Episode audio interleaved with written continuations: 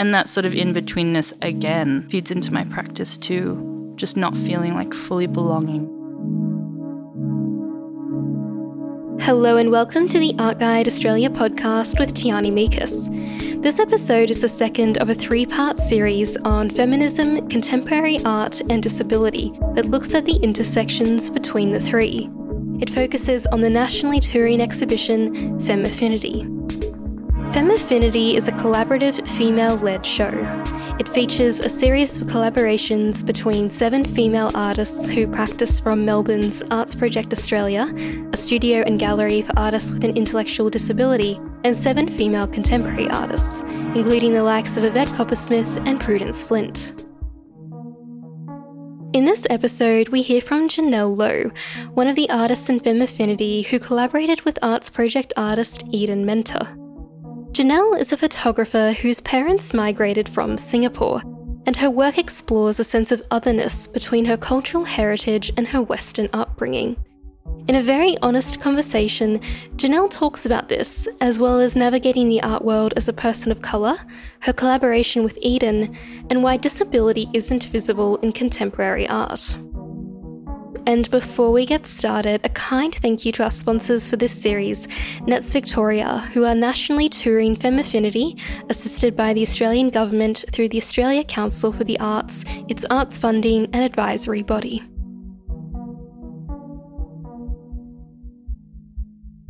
There's many elements of your practice I want to discuss, but I think it might be better to start with talking about where the art partly comes from. And you're the first person in your family to be born outside of Asia. And I wanted to know, especially because your heritage and your family, I think, informs so much of your work in many ways, what was your upbringing like? So I'm originally from Western Australia grew up in Perth in the 90s, very much in the shadow of, you know, Pauline Hanson and her not liking Asians very much. It was actually quite difficult now I reflect on it when I think about it. It sounds strange to say it now, but like my mom would get refused service at the deli counter at Coles. Right. Because she was Asian. So we'd be waiting there for, you know, 10, 15, 20 minutes while other people would come through and be served until she, she's a tiger lady. I love my mom. She's set a really good, um, like a good example for me in terms of uh, asserting herself. But she would have to, you know, make herself known in order to get service. And I guess I didn't really reflect on how that impacted me until probably more recently, if anything, sort of how I uh, go about being really polite, how I make sure when I step up to that counter, if I'm trying to order something at a shop, I'm like, my English is at its best. You know, even though English is my first language. And I think that sort of position of feeling like an outsider, maybe feeling not that welcome, I think that started really early and really does continue to inform my practice today for sure. Was that something you and your mum talked about? Not really. Uh, like I think I mentioned it to her. We have a great WhatsApp family chat that gets like 200 messages a day. Uh, wow. I know what all the kids have eaten and that kind of thing. But um, I think I mentioned it to my mum because I do remember? And she said, Oh yeah, but uh, there's a joke that my mum's like a smiling assassin. so she's she's you know she'll smile at you while she's saying it, but she'll mean business. Um, and she's like, yeah, I told them. yeah, that's definitely sort of an early kind of memory, and you know that with school being somewhat segregated as well in the 90s in WA, it was worse for my brother and sister who are older than I am, um, but it still wasn't great. Uh, and I remember like being bullied for wanting to go between groups of friends. So going between like the Asian kids slash anyone else who wasn't white in one group and wanting to make friends with like the Aussie kids as they were known. Um, and being kind of picked on by both sides for that because it's like pick a side, you know? And that was that was very interesting. and that sort of in betweenness again feeds into my practice too. Just not feeling like fully belonging, not feeling fully uh, like I fit, I suppose. So how that would have been happening when you were growing up, but at the same time, you obviously were interested in art and you were particularly interested in photography, or how, how did that um, come about? The interest in photography started in high school purely from not wanting to be photographed. so I really hated having my photograph taken. I was having all kinds of, you know, body issue images at the like body issues at the time, like not liking how I looked. A big part of growing up in WA was idolizing like people who didn't look like me. The sort of like the blonde hair, the beautiful blue eyes, the especially WA surfer chick. All things I'm not. So I when I saw pictures of myself, I was like, no. so I picked up a camera and I was photographing my classmates and my friends. I was documenting events. People were like, oh, I won't bring my camera. I'll ask Janelle for the pictures afterwards. And that was kind of a nice way to relate to people as well. Because I didn't I didn't have very I haven't had a lot of friends historically growing up because of not fitting in. So it was a really nice way to relate to people and realize that I was good at it. It's interesting what you say about the body because I know for myself and for so many female friends, one of the first awarenesses that you have of your femaleness is you have a certain body and then you want another body. For sure. And grass is always greener, right? We're always sold that there's something better. It's taken time to come to, you know, it's definitely taken it's definitely taken time to come to kind of a acceptance of my own body. And I think that I've been putting that into my work as well, deliberately putting myself forward in different ways. That self portrait of me, the nude self portrait with the little koala. Yeah, I think we should always just like set the scene because it's it's an amazing photograph and you're sitting on this bed, you're kind of lit by this almost it looks like a soft kind of golden light coming through a window and you're smoking the cigarette and you have this koala over your genitals and it's i mean it's such a powerful striking image it is one of my it probably sounds narcissistic to say given it's a picture of me but uh, it's one of my favorite works I've produced, and it was a turning point for me. I mean, personally, it was a significant point in my life because I just made a decision to leave, like um, like a really terrible abusive relationship, and it was sort of like a quite freeing moment, I suppose, a feeling of like putting myself forward.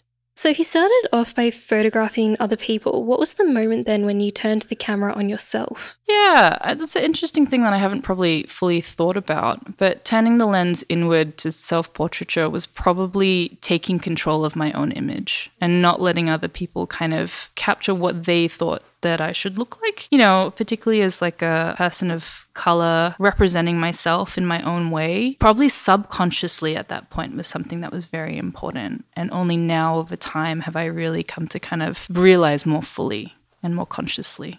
Did you always have this kind of impulse to document? I think so. Like a lot of my work at the moment, currently, and work that's going into my solo show that's coming up is revolving around the family archive. And I think the love of documentation comes from going through our family albums. There's a drawer at home in this really big old wooden cabinet, and every time I go home, or my siblings go home, everyone pulls it out and everybody's flipping through. And it, to me, it's almost like it's another world because most of the images are taken in Singapore, which is where my family is originally from.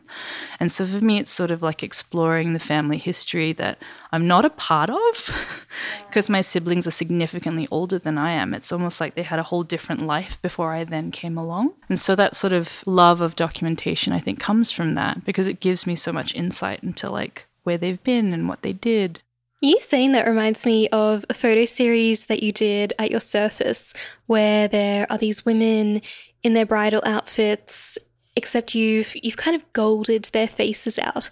And I was wondering, are they from family photographs? They are family photographs. So I was really lucky a couple of years ago. I went home and my dad uh, was just like, oh, here's a USB. My uncle sent a whole bunch of pictures, family pictures. And it was like a as an artist, I was like, oh, I see. This is what I'm going to be working with for the next few years. And I have. They're all my uh, variously like my great aunts who I never got to meet. I've heard a lot of really fun stories about. And I just sort of noticed as going through them that even though they got married at different times, there was this real pattern and repetition in the way they were being portrayed. And I was like, how much of this, and I don't know them personally, right? But like, how much of the person is left in these images? Because they're very, they're ornate, they're decorative, there's, you well, know. I mean, that was the reason I asked because they're so perfect. Yeah. For sure. Everything's sort of, you know, immaculately presented. And I just sort of realized I was like, that tiny face is kind of all that's left of the individual. Because, you know, dowries is still a thing. When I was growing up, I remember my mom telling telling me like, "Oh, don't worry, you'll at least get to pick the gemstone that your dowry can be. Like you get to choose. If you really like sapphires, it could be sapphires." And I'm like, "Ah, cool." no interest in getting married at all. so yeah, that that series was a real reflection on my position around like not wanting to be married, not wanting to be dowried, not wanting to I guess not to, to sort of lose myself a little bit. When you're do you feel compelled to make art about these things and these questions? Yeah, I think so. I think that's something that's really important to me and something that I've come into and through and this is through wonderful encouragement from both, you know, people close to me, but also my gallerists as well, like to make work that truly I'm interested in making, that is I'm vested in, that I'm interested in exploring. I definitely feel compelled to do that and I enjoy that process as well. I think that's something that's really important. I art for art's sake which I know is a you know um, it, like I, am I can appreciate it, I can respect it, but it's not for me. I think it really always has to come from quite a personal point of view, and if other people connect to it, great. But if they don't, that's also okay as well. You're still at the beginnings of your career yes. in many ways, but you've had so much success for being at the beginning of your career. And I, I always wondered when you're kind of dealing with this traumatic history and these personal events in your art, but you're actually but your art is successful at the same time. Is that a weird position to be in? It is an odd position to be in. I mean, to be launched kind of into the spotlight. I was 23 when I won the National Photographic Portrait Prize. We should was, say you were the youngest person in Australia to ever win that prize and the second woman. Yeah, that was obviously it was a fantastic experience. It's changed the entire trajectory of my life for the like so much good has come out of it. But it was crippling at 23 being completely unknown to suddenly be in the spotlight and to have people say, "Oh, you're a portrait photographer." And I'm like, "Am I?" And it took quite a while to not be paralyzed with fear. I was suddenly also, you know, very obviously I love being represented by my gallery. I really do. But I look at the other artists in there and I'm like, oh, am I supposed to win a major prize every year? How am I going to do that? And yeah, it's taken a while to kind of unpack that and step back and kind of in terms of, you know, success around my work, I went back to study for fun while I was still working and exhibiting and freelancing. I was like, let's add full-time study in on that. I, I have I never had the art school experience. Oh, right. I didn't realize that? I went back and did a Bachelor of Fine Art just to see what it was like because I'm commercially trained. I have a lot of technical training in photography, but I have no art training. And when I when I went back to art school, there was a very interesting insight into the art industry and the institution of art. There was one instance where I made a body of work that wasn't around cultural identity or anything related to that or you know being being being a woman or like all that kind of stuff i got marked down for it and i got critiqued for it i guess the feedback i got was like oh it's not as good as your like cultural stuff what did you think about that? I was pretty, I was pretty mad. I definitely left art school with a lot of mixed feelings, and it took a while to recover, if that makes sense, and to give myself permission to make what I want again, and not have it kind of clouded by the institution of like you can't do this, you can't do that. I think it's a, not an uncommon experience, unfortunately. I think for um, a lot of students going through, and I think for a lot of artists. You teach at university now yourself, and I mean, I, I guess you'd have students who are making work that deals with their cultural background and trying to also navigate the art world at the same time. What advice do you give to them? It's tough too because I'm still the only person of color as well. I've been the only person of color basically on every staff, and that's a lot to represent, if that makes sense. But, you know, for my students, I think the most important thing I, I want to tell them is to give themselves permission, and that a grade in this context like I'm really sorry to say it, it doesn't matter. Yeah. you know, um, I think the I think it's important that you're making work that feels true to you. What do your family think about your art? They, as of always and now, are not really involved. I, I know my parents are making some, or my mum, uh, I would say, is making some effort to try and be a bit more encouraging, but they've never really got it. They've never really got it. And that's okay. I think I've I'm coming to peace with that. I think a really great piece of advice my um, my psychologist said to me was, "Your parents are never going to be what you wish that they were," and you know that's laden with the cultural distance and generational distance and all of that kind of thing as well. But she just said, "You're not going to get what you want from them, and you have to be okay with that." And uh, that was really important. it took a while for it to sink in, but that was really important. And I can very much accept that my how I interact with my family and what I share with them, there's still plenty there, even if it's completely divorced from the art that I do. To change topic a little bit, you because you're in the FEM-aFFINITY show and you collaborated with Eden Menta, who practices from Arts Project Australia. Maybe talk through how how you two bonded because you have you have a pretty close friendship now through that collaboration. We do. The way it started was we didn't know who each other. We didn't know each other at all. Basically, like I got invited to collaborate, and I was like, sure. Uh, and I walked up the stairs and and saw Eden for the first time, and Eden wasn't having a great day, but just kind of the bonding happened pretty immediately. I think we both looked at each other and really were like, I like you. And then the process of finding out more about each other, I think the process of sharing a lot of what I've just talked about, actually, like a lot about bad exes. and relationship troubles and you know figuring out your own self-worth and figuring out how you can put yourself forward. That was definitely a big thing that we bonded over. And feeling different feeling being bullied at school you know being an outsider with not very many friends that was definitely something that we bonded instantly over. I think this sort of vulnerability can cement your friendship pretty quick a lot faster than just discussing like what you enjoyed on netflix the night before although that's very important too but like you know and something else that uh, has just recently kind of come about is Eden and I spent a bit of time discussing how both of us kind of neither felt like a boy or a girl. And that's Eden's quote as well. And it's really nice to know kind of like a, I guess, a year on now, or is it two years on from the initial start of our collaboration for both of us to sort of be exploring our identities and exploring our gender identities and non binary pronouns and like all of that kind of stuff is it's nice to have that. It wasn't just a moment in time that we were collaborating, if that makes sense. I think it's been said a lot in things that have been written about us, like it's expanded beyond the Arts Project studio into our homes, into meeting families and close, you know, people close to us to support each other as we continue navigating through the arts. In terms of the work you two produced, they're photographs and they're quite large scale photographs and they're very funny.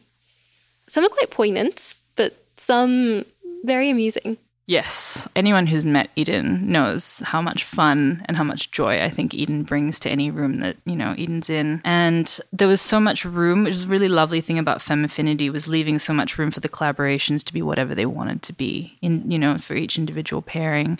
And we laughed a lot in the process of making our art. And we like, I think we laughed a lot, also maybe potentially cried a bit, things with each other. And uh, that, pro- yeah, I guess the images and the product of it is it is like a documentation of our sort of collective journey together. And like yeah it's fun and it's funny. And is there anything wrong with art if it's not deadpan serious as well? You know i see a lot of it's interesting with portrait photography especially. You see a split of like oh a smile it can't be art it's not serious enough, serious enough to be art. But then a regular criticism I see on Facebook of the National Portrait Prize is like nobody's cracking a smile. Right, really. You know, and there's yeah, there's quite a regularly. It happens every year. People's kind of saying everybody looks too miserable. So it's a it's a difficult balance to walk, I suppose, if you're worried about how people are perceiving it. But what it ended up, I'm really happy with how the works ended up, and I think Eden is as well.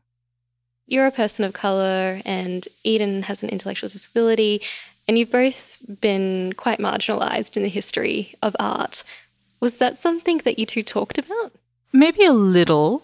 Maybe a little. I think it was very exciting for Eden to see her work, see herself, I think, as well. Like, you know, that talk about representation and being able to see yourself somewhere. Literally, Eden seeing themselves big in gallery spaces. We're traveling interstate, this is prior to COVID, traveling interstate and giving an artist talk and sharing about ourselves and, and, and other people coming to hear it and having a good time. It was all new and it was all very exciting. And it's great, but I think, yeah, I think it's also, there's, to me anyway, when I'm reflecting on it, I think there is also a little bit of an element of sadness for that because, as you say, like there's not that much representation of that sort of work out there. And the, you know, the, ga- the gatekeeping is ground up when it comes to art institutions, in my point of view, anyway.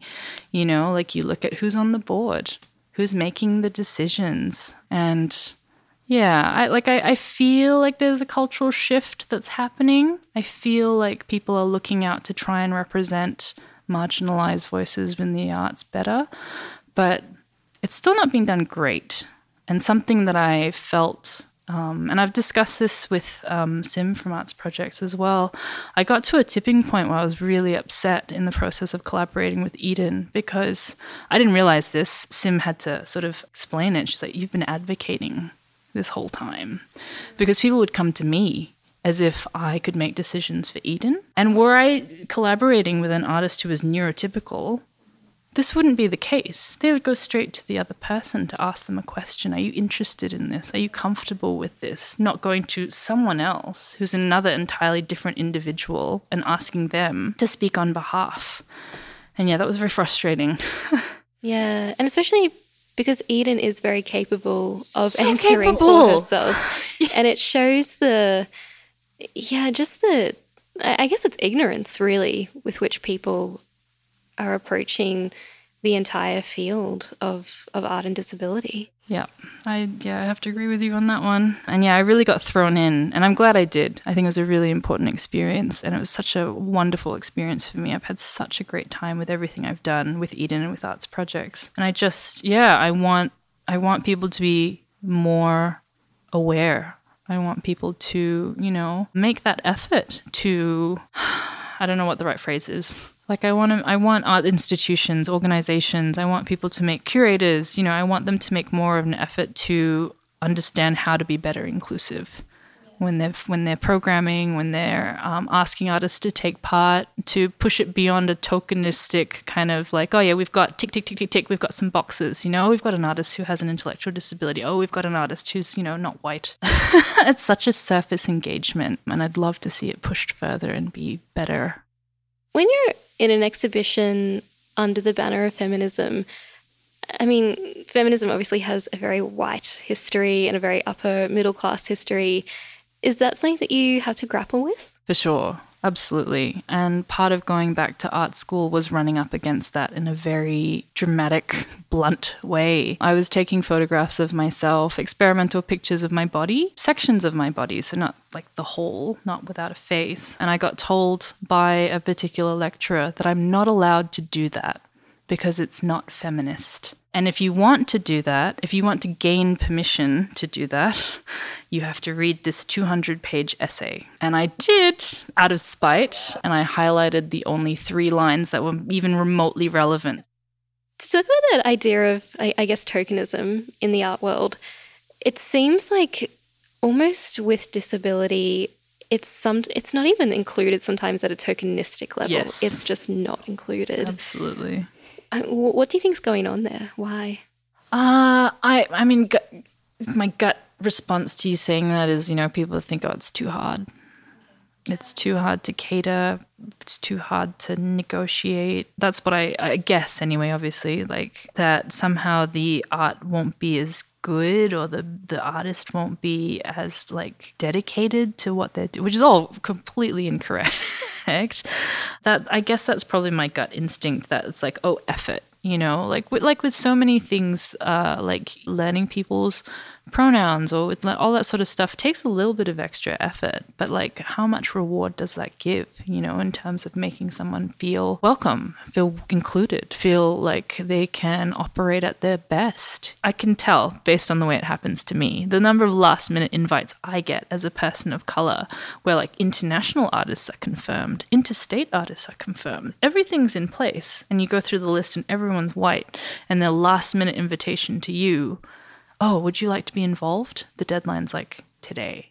What do you think institutions need to do then? I, I mean, I don't know how you like you foster genuineness. Yeah, it's hard, isn't it? I unfortunately, and this is only in my very limited knowledge because I'm not, you know, I like a, my decision to not f- how much I engage, I suppose, with art institutions and organizations, the way they work is definitely less than some artists. But every time I hear about a curator of Asian art who's white, I'm like, maybe it's time that we make some space.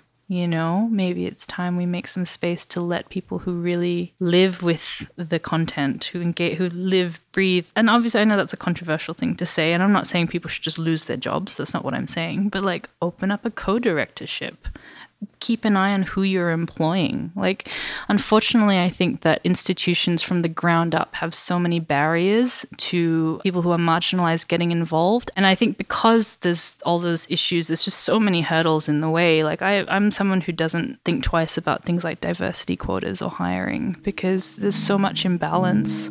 You know, something like that is just like a way that we can come in and, yeah, I don't know. Do you think things are improving? I hope so.